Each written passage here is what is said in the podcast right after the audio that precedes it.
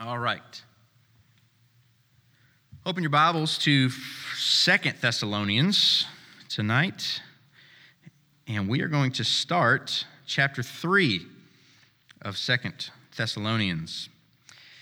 Now, you may notice once you get there that the first word, I guess this kind of depends on your translation too, some might be a little different, but the first word in my Bible of 2 Thessalonians chapter 3 is the word finally.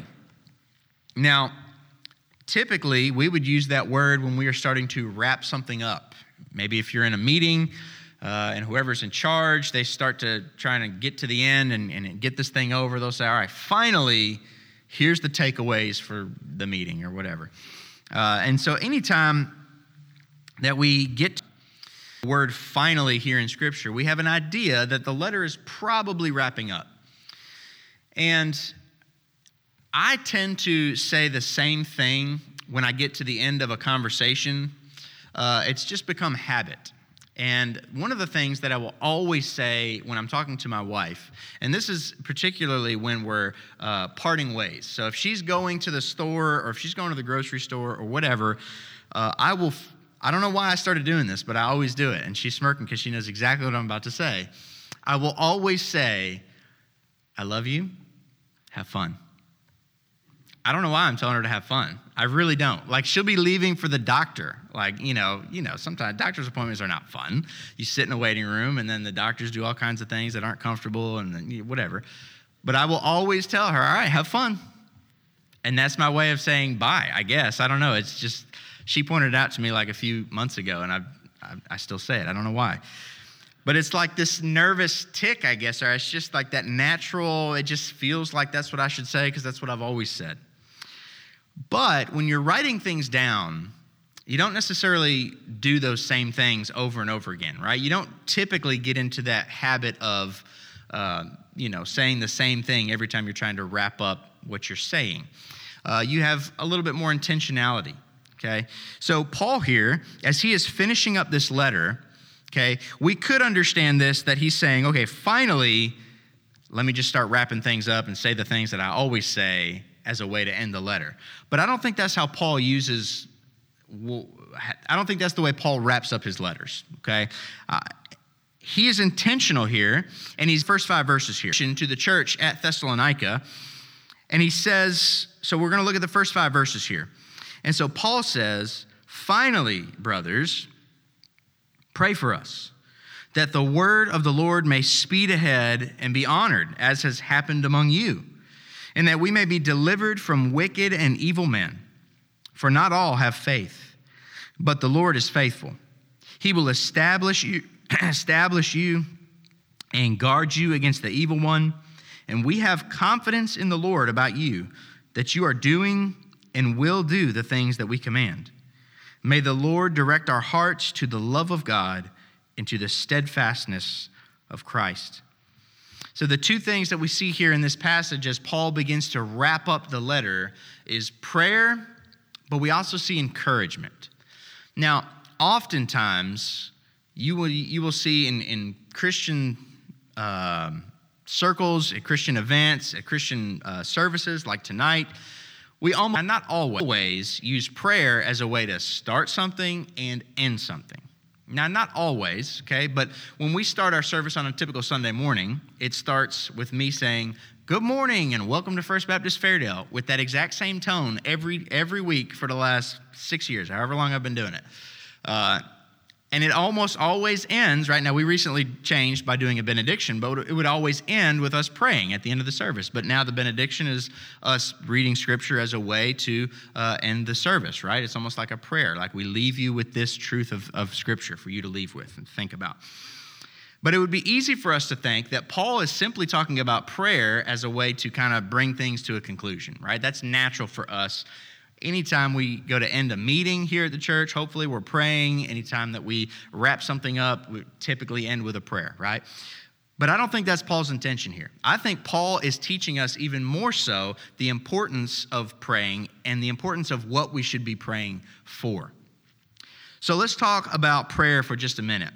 So Paul says in chapter 3, finally, brothers, pray for us. okay? So Paul is asking specifically for the church at Thessalonica to pray for Paul and Timothy and Silas.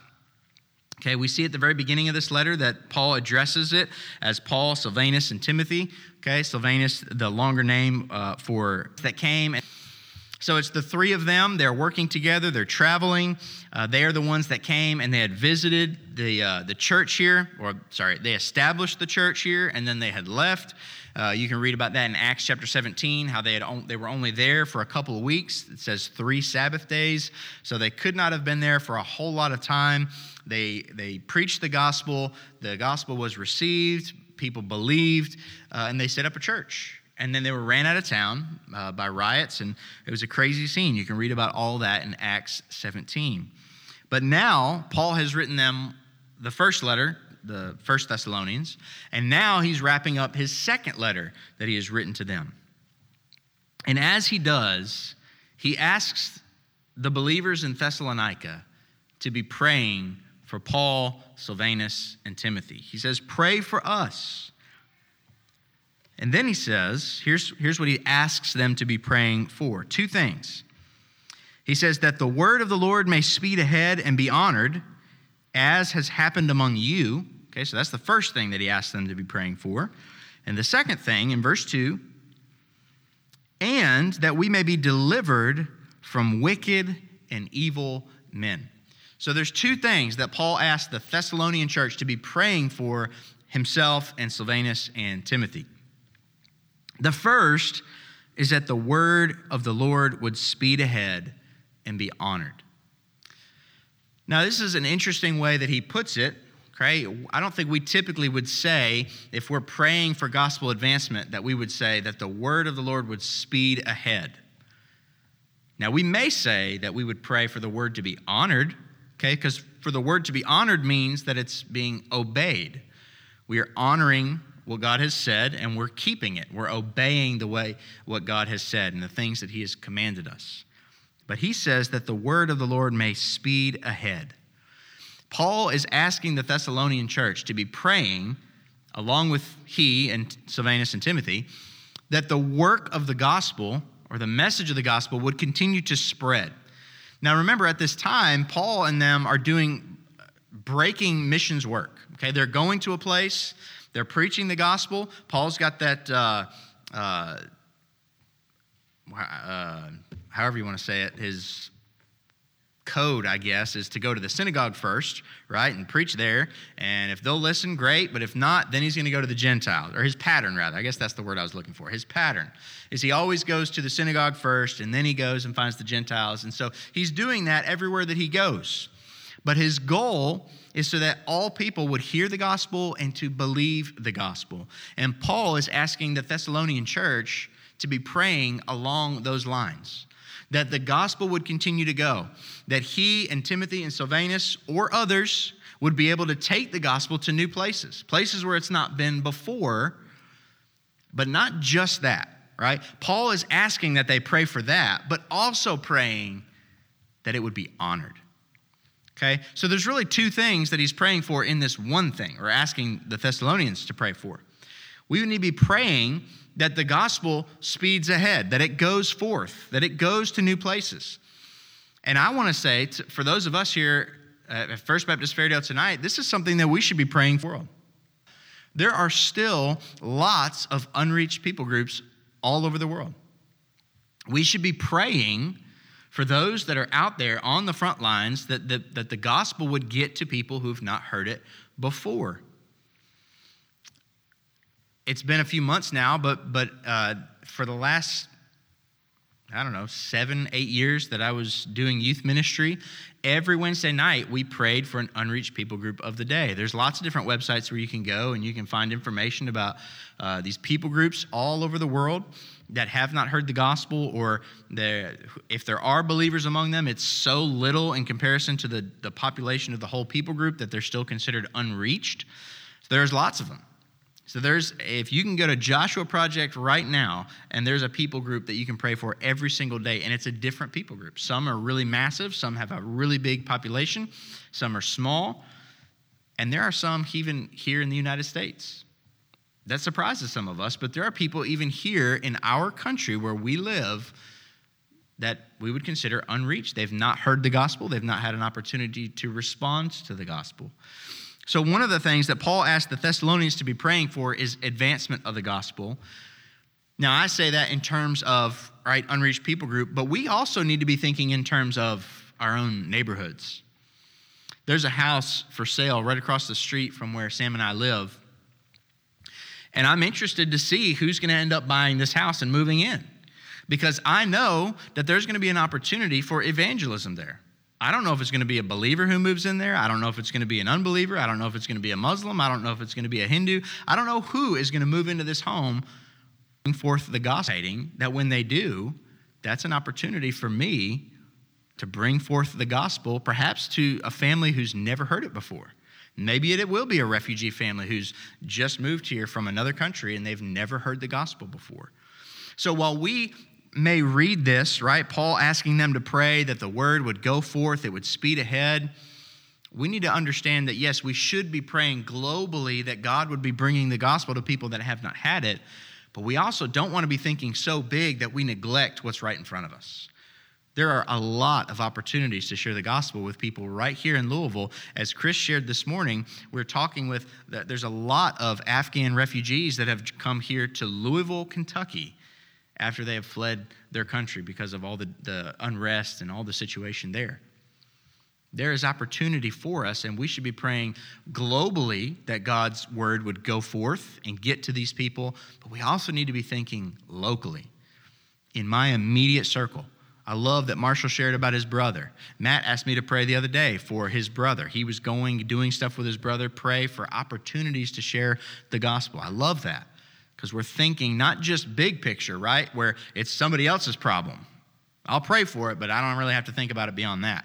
It's our problem, These are people that we know, people that we love, people that don't trust the Lord. So Paul is asking that we would be people who pray for the word of the Lord to go forth, but not just to go forth, but also to be honored, This is different from the word of the Lord just going out, We know that the word of the Lord is going out. There are plenty of missionaries all over the world that are bringing the good news of the gospel. Now, we need more. We need it to go in more places. But Paul says also pray that the word of the Lord would go out and be honored, meaning that people would respond to it in faith, that they would believe, that they would hear the good news about Jesus who died for their sins, and they would respond to that. They would believe it. They would have faith. Jesus, the Son of God, was put on a cross for their sins, and that they would want to then obey the Lord in all the things that he has said to do. Pray not only that the word goes out, but also that it gets obeyed, that it's honored. But then notice what he says after that. As happened among you. So Paul is not just asking them to pray some arbitrary prayer like, okay, God, we pray that the word would go out and that it would be honored. We don't know what that means, but we pray that it would happen. Paul says, no. That's exactly what happened with you. So if you're not really sure how to pray, examine your own lives, The church that was started there in Thessalonica, and just observe how it happened with you. You heard the word, you responded to the word, and it changed your life. And Paul says that is what we can be praying for others as it continues to go out. If you look back to 1 Thessalonians chapter 1, you can see exactly what he's talking about. Look at verse 6 and following. This is 1 Thessalonians 1:6. Paul, talking to the church, says, "And you became imitators of us and of the Lord, for you received the word in much affliction, and with the joy of the Holy Spirit, so that you became an example to all the believers in Macedonia and Achaia. For not only has the word of the Lord sounded forth from you in Macedonia and Achaia, but your faith in God has gone forth everywhere, so that we need not say anything. For they themselves report concerning us the kind of reception we had among you, how you turned to God from idols to serve the living and true God, and to wait for his Son from heaven, whom he raised from the dead, Jesus, who delivers us from the wrath to come." That's what it means for the word of the Lord to go forth and to be honored. These people turned away from idols to serve the living God. and to wait for Jesus, who they know is coming back. Paul says, pray to that end. Just as you saw it happen among you, pray that that continues to happen. And then the second thing he asks for them to pray for, verse 2, and that we may be delivered from wicked and evil men. Now, if you look back at Acts chapter 17, you see that there are plenty of wicked and evil men who are trying to disrupt what's happening with the spread of the gospel. And you really don't even need, well, you do need to read Acts 17. But you also could just look at the news and see reports about things that happen to believers all over the world in the current state, right? It's all over the place. There are people who hate the Lord. There are people who hate religion. And there are people who will persecute to no end because they hate it. They hate it so much. And so Paul, they're dealing with wicked and evil men who are trying to stop the spread of the gospel. They're trying to stop the word from speeding ahead and being honored. And Paul says, pray that we would be delivered from these people, that we could continue to do what we are trying to do, even in spite of evil people's desires to not let that happen. Now, I don't want to say that we are surrounded by wicked and evil people all day that are trying to thwart our efforts in evangelization and gospel ministry, but there certainly are some. There certainly are going to be people that we encounter that are hostile towards the gospel, that do not want us to share the good news with anybody. They're going to try and shut us down at every opportunity they get. But we can be praying for that for ourselves as well, that there are going to be people who oppose the gospel, and we need to pray that we could still have success in taking the gospel out in spite of that. But then Paul says this. This is the very last sentence of verse 2. He says, for not all have faith. What a sentence. Now, we know that to be true because there's a whole world full of people. And maybe in your workplace tomorrow, as soon as you show up, you know that you're surrounded by people who do not have faith. They're all over the place. It's a sad reality. And Paul's pointing that out right here. He just says very bluntly, for not all have faith. Now we know, Paul says to Timothy that God desires that all would come to a knowledge of the truth, repent and believe. But the reality is not all have faith. But notice how he follows that up. Look at verse 3. But the Lord is faithful. Right? So here now Paul is switching a little bit from what you can pray for us to now let me encourage you.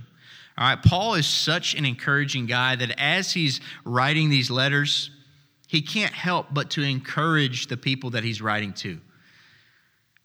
And he encourages them with the truth. Right? He doesn't just say, man, I remember how awesome you guys were, and I remember how great old, Miss Bethel's cinnamon rolls were, and whatever, right? He doesn't encourage in that way. He encourages them with the truth. He reminds them of what's true.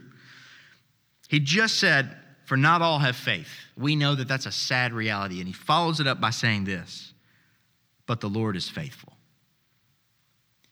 Despite the fact that there are people all around you in every walk of life that don't have faith, be reminded, God is faithful.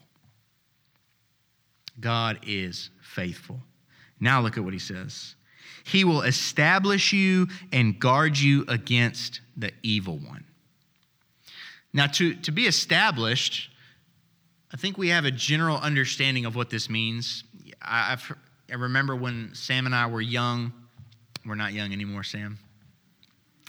And we were just getting married, and there's always that conversation of, are you ready to get married, right? Are you financially stable? You got everything in order? Are you going to be able to afford a place to live and all that stuff? And I'm sure every young couple in here dealt with those questions at some point. I'm sorry, every couple. Couples at some point, just like Sam and I were. Jacob and Emma are a very young couple right now currently. But I'm sure those questions come up all the time, right? And there's always that question of, well, are you established, right? Especially if you work in a secular environment and you talk to your secular friends about when they're getting married, right? A lot of people are getting married a lot later because they want to be established. They want to have that career already going. They want to have X amount of money in the bank and all of that, right? We have lots of different standards on what we would call as established. But to be established in faith is an interesting concept. It's interesting to think about. I think oftentimes we look at ourselves, maybe look at our own hearts and think, wow, I'm not very established, or maybe I wouldn't consider myself established in the faith, because, you know, we're aware of all the struggles that we have and how much wavering we do on a day-to-day basis and the struggles, all of that. But Paul says, despite the fact that we may be surrounded by people that don't have faith, God is faithful, and he will establish you. You see, our hope is not in ourselves, and we need to be reminded of that, because oftentimes, as a Christian, I know even myself, I sometimes tend to lean on what I do and what I accomplish to feel confident in the fact that God has saved me. And I'm sure that's the same with all of us in this room. There are times where we feel like, man, I've been reading my Bible like crazy. I've been praying a lot. I've been encouraging people. And yeah, of course that's why God saved me, because I'm so good. And then there's also times where we're like, man, can't remember the last time I picked up my Bible. Can't remember the last time I prayed for someone when I told them I would. Can't remember the last time I was encouraging, right? And we feel like, why would God want anything to do with me? And Paul reminds the church that no matter how those feelings may fluctuate in our hearts, the reality is God is faithful, and he will establish you. You're not establishing yourself, right? It's not about reaching those milestones of reading my Bible for X amount of minutes every day, or praying for X amount of minutes every day, or whatever you want to set. God establishes you. But not only that, God will establish you and guard you against the evil one. Now, this seems really random, but if we're reading this book in context, we are reminded that Pastor Josh Womble just preached maybe one of the hardest passages in the Bible last Sunday morning, and that is 2 Thessalonians chapter 2 and the man of lawlessness. So if you look back at chapter 2, we see here verse 7. For the mystery of lawlessness is already at work, revealed, who now restrains it will do so until he is out of the way. And then the lawless one will be revealed, whom the Lord Jesus will kill with the breath of his mouth and will bring to nothing by the appearance of his coming. Verse 9, the coming of the lawless one is by the activity of Satan with all power and false signs and wonders and with all wicked deception for those who are perishing. Okay, so there's this talk about the lawless one who's going to come, and I'm sure as someone is reading this, they're thinking, man, that sounds terrible. That sounds awful. That sounds like something I should probably be afraid of. And Paul reminds them, God is faithful. He will establish you in the faith, and he will guard you from the evil one. And not only that, you already read the verse in chapter 2, but we read in verse 8, and when the lawless one will be revealed, whom the Lord Jesus will kill with the breath of his mouth and bring to nothing at the appearance of his coming. That's how minor the evil one is when it comes to God. He doesn't even need to pick up a sword to do battle against this evil one. He's going to kill him by the breath of his mouth. And Paul is reminding the Thessalonian believers that God is going to establish you, and he's going to keep you from the evil one. He will protect you. He will guard you. Verse 4, and we have confidence in the Lord about you, that you are doing and will do the things that we command. Verse 5, may the Lord direct your hearts to the love of God and to the steadfastness of Christ. See, Paul is wanting now to remind the Thessalonian church of what they are to be dwelling on. He says, we're confident in you all that you're going to do what we command. All right, Paul's an apostle. Paul's the one who planted this church. Paul is the one who taught them everything they know about how to do church, how to worship God, who is Jesus, all of that. He's poured his heart out to these people for however many of them. He's now written them a letter, and now this is the second letter he's writing to them. And Paul is saying, I'm confident in you all that you're going to obey. as you already are doing, I know you're going to obey the things that we command you. But then he also says, may the Lord direct your hearts to the love of God and to the steadfastness of Christ. May you be reminded, as you pray for us in advancing the gospel, as you pray for us to be delivered from wicked and evil men, and as you are reminded that the Lord is the one who is steadfast, the Lord is the one who is faithful, the Lord is the one who's going to keep you from the evil one, be reminded of the love of God. Be reminded of how God pursued after you even while you were a sinner. That he gave his son for you even while you were dead in your trespasses and sins. And be reminded of the steadfastness of Christ. He does not give up on his people. He does not leave his people out to dry. He is not going to abandon them when the going gets tough. God will never leave you nor forsake you. See, Paul reminds us here as he begins to wrap up this letter to the Thessalonians that it is important for us to be people of prayer. We're to be praying that God would continue to do this work of advancing the gospel, not only globally, but also locally here with our circle of influence. But it's also good for us to be reminded that God loves us, that he's going to guard us from the evil one, and that he is never going to leave us or forsake us. And if we know those things, if we know that God's not going to leave us or forsake us, if we know how God pursued after us even while we were rejecting him, that's going to motivate us even more to take the gospel to places where it's not been, despite what consequences may come as a result of that. It's going to motivate us even more to be those who are warriors in prayer, praying that God, he's going to, knowing that he is faithful. He's going to accomplish his purpose. He's going to do what he has said he's going to do. And not even the evil one will have any hope of stopping him, because the Lord is going to destroy the evil one with the breath of his mouth. It'll be that easy for him. Be confident in the Lord. Know that he loves you. Know that he's never going to leave you. His steadfast love endures forever. God, we thank you for this evening. We thank you for this passage here in 2 Thessalonians. We thank you for the reminder of how important it is for us to pray. God, I pray that you'd help us to understand that we need to be praying regularly about the advancement of the gospel. And maybe this is one of the reasons we pray for the laymen so much, is because we understand that what they're doing is translating the Bible into languages that have never had it. And God, we understand that there is power when the word of God goes forth. And so God, we pray that the word of God would continue to go forth, or as Paul says, that it would speed ahead. But not just that it would speed ahead, but that also it would be honored, that people would obey it, that they would bow to you as Lord and Savior. And God, we also pray that you would remind us of your faithfulness. God, not all have faith, but that doesn't mean that you are faithless. You are the faithful one, the one we can depend on and trust. God, I pray you'd remind us of your love for us each and every day. God, give us both your steadfastness toward us, that you will never leave us nor forsake us. God, give us boldness to proclaim the truth to those who don't know you. God, we love you. We are thankful that you love us.